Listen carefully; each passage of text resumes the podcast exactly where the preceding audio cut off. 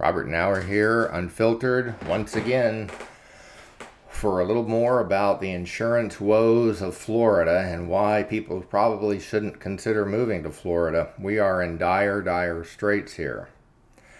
Now, just this morning, I was out walking the dog and I stopped and talked to a Canadian who's down here on her vacation, staying at her villa near down the street from us.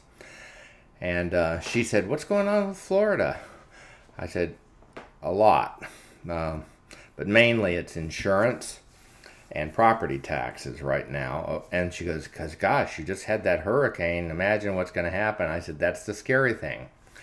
I said, um, so with all of the claims that will be coming in from that one and the yet undone homes on the Gulf that have not been um, resolved by their insurance companies, those that had insurance and those that had flood insurance, and most people didn't have flood insurance. I said, This state of ours is in uh, very dire straits right now.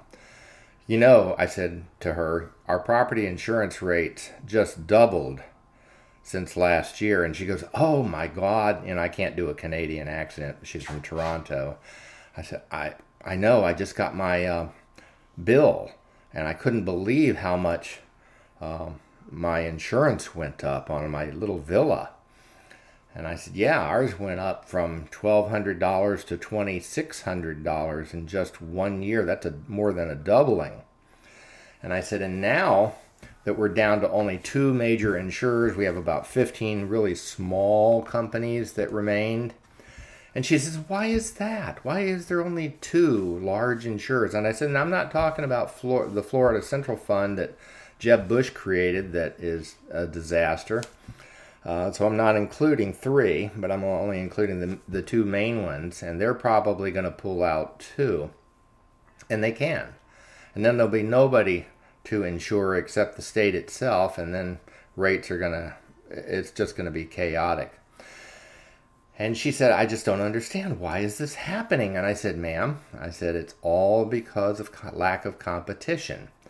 I said, back in the 70s, Florida used to have about 400 insurance companies and about 40, 50 big ones. And I said, and right now we only have two and we have 15 small ones. And when you don't have competition, the remaining insurers can charge whatever they want. They can cancel you without any reason at all, which they can legally do, and they can pull out of the state. So I said, You need to expect that. I said, What are you paying right now on your villa? She goes, We're paying $2,200 a year. I said, Well, next year you're going to be paying about 4,400, if not 5,000 for that little tiny villa. I said, But here's the kicker I said, This same house that you and I are living in in the state of Virginia is only about $670 a year. 670 and yet we're down here paying thousands. And I said, So you see, it's all about competition. Lack of competition. She goes, Well, how did Florida get in this dire strait? And if you remember, there was a rock group called Dire Straits, too.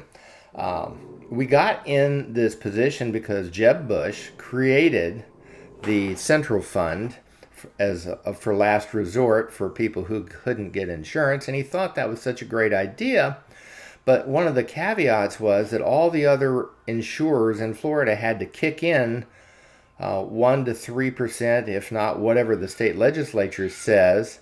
And if you hear a bird screaming in the back, that's my bird. But anyway, um, so the insurers said, fuck that. We're not going to kick in 3 to 5% of our profits.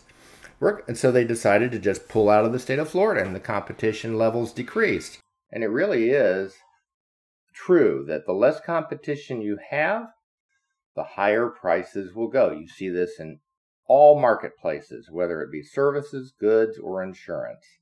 And that is what's happening in Florida right now. So my wife and I we're paying $2,600 right now for a little 1,800 square foot villa in the villages, which last year we were only paying $1,200 for. And in the state of Virginia, before we moved down here a number of years ago, we were only paying $375. So people who are on fixed incomes cannot afford these price in- increases. But it's not just the property insurance, it's also the automobile insurance, which also just doubled because of the same issue. We have there's more insurers for automobiles because it's a cash cow state.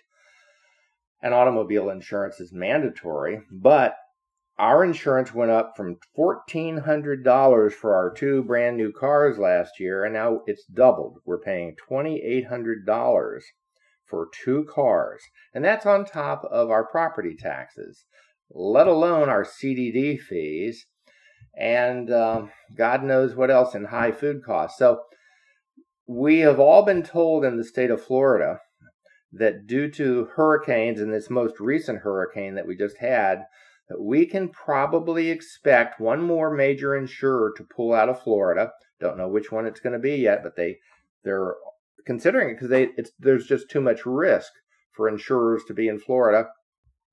So if we go down to one remaining insurer, big one, and the and the insurer of last resort, the state of Florida, uh, just imagine uh, rates for property insurance here, which is mandatory if you have a mortgage, may not only just double, they may triple.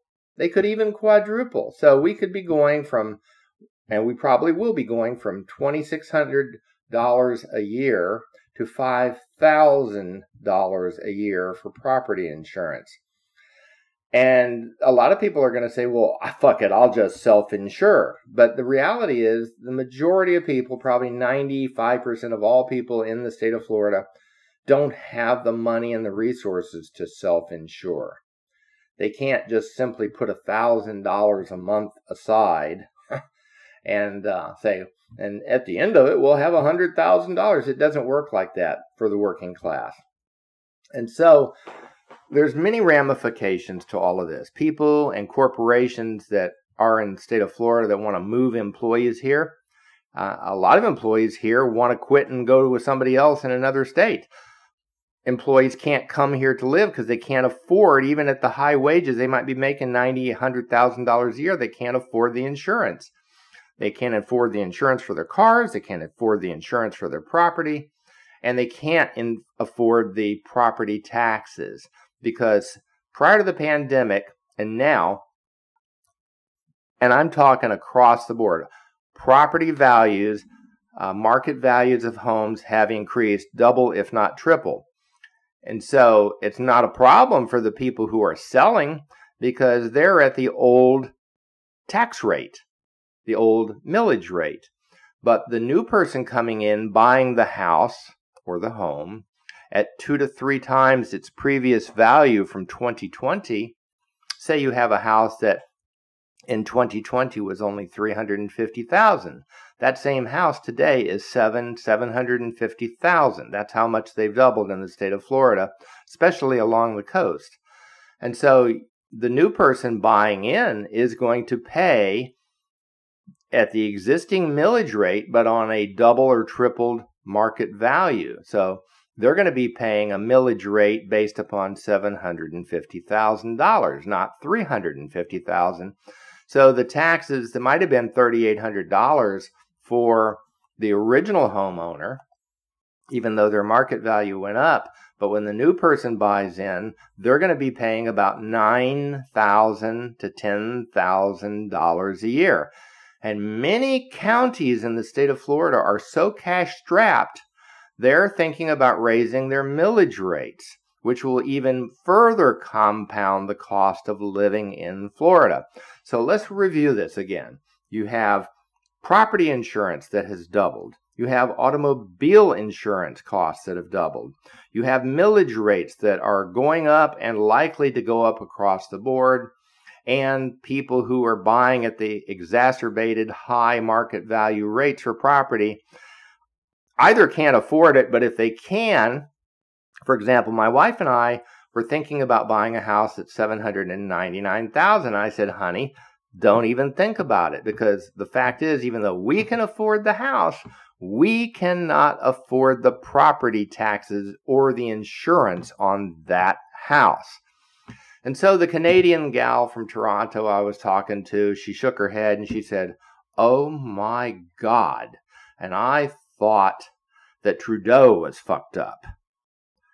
Oh my God. And I said, and she goes, Well, who's to blame for all of this? And I said, The GOP legislature of Florida, uh, all the way from Jeb Bush all the way up to DeSantis. And I said, But DeSantis has exacerbated the problems, skyrocketed the issues with his woke legislature more than anybody else. We are in dire straits in Florida, primarily because of the GOP legislature and DeSantis. And with that, Bob out.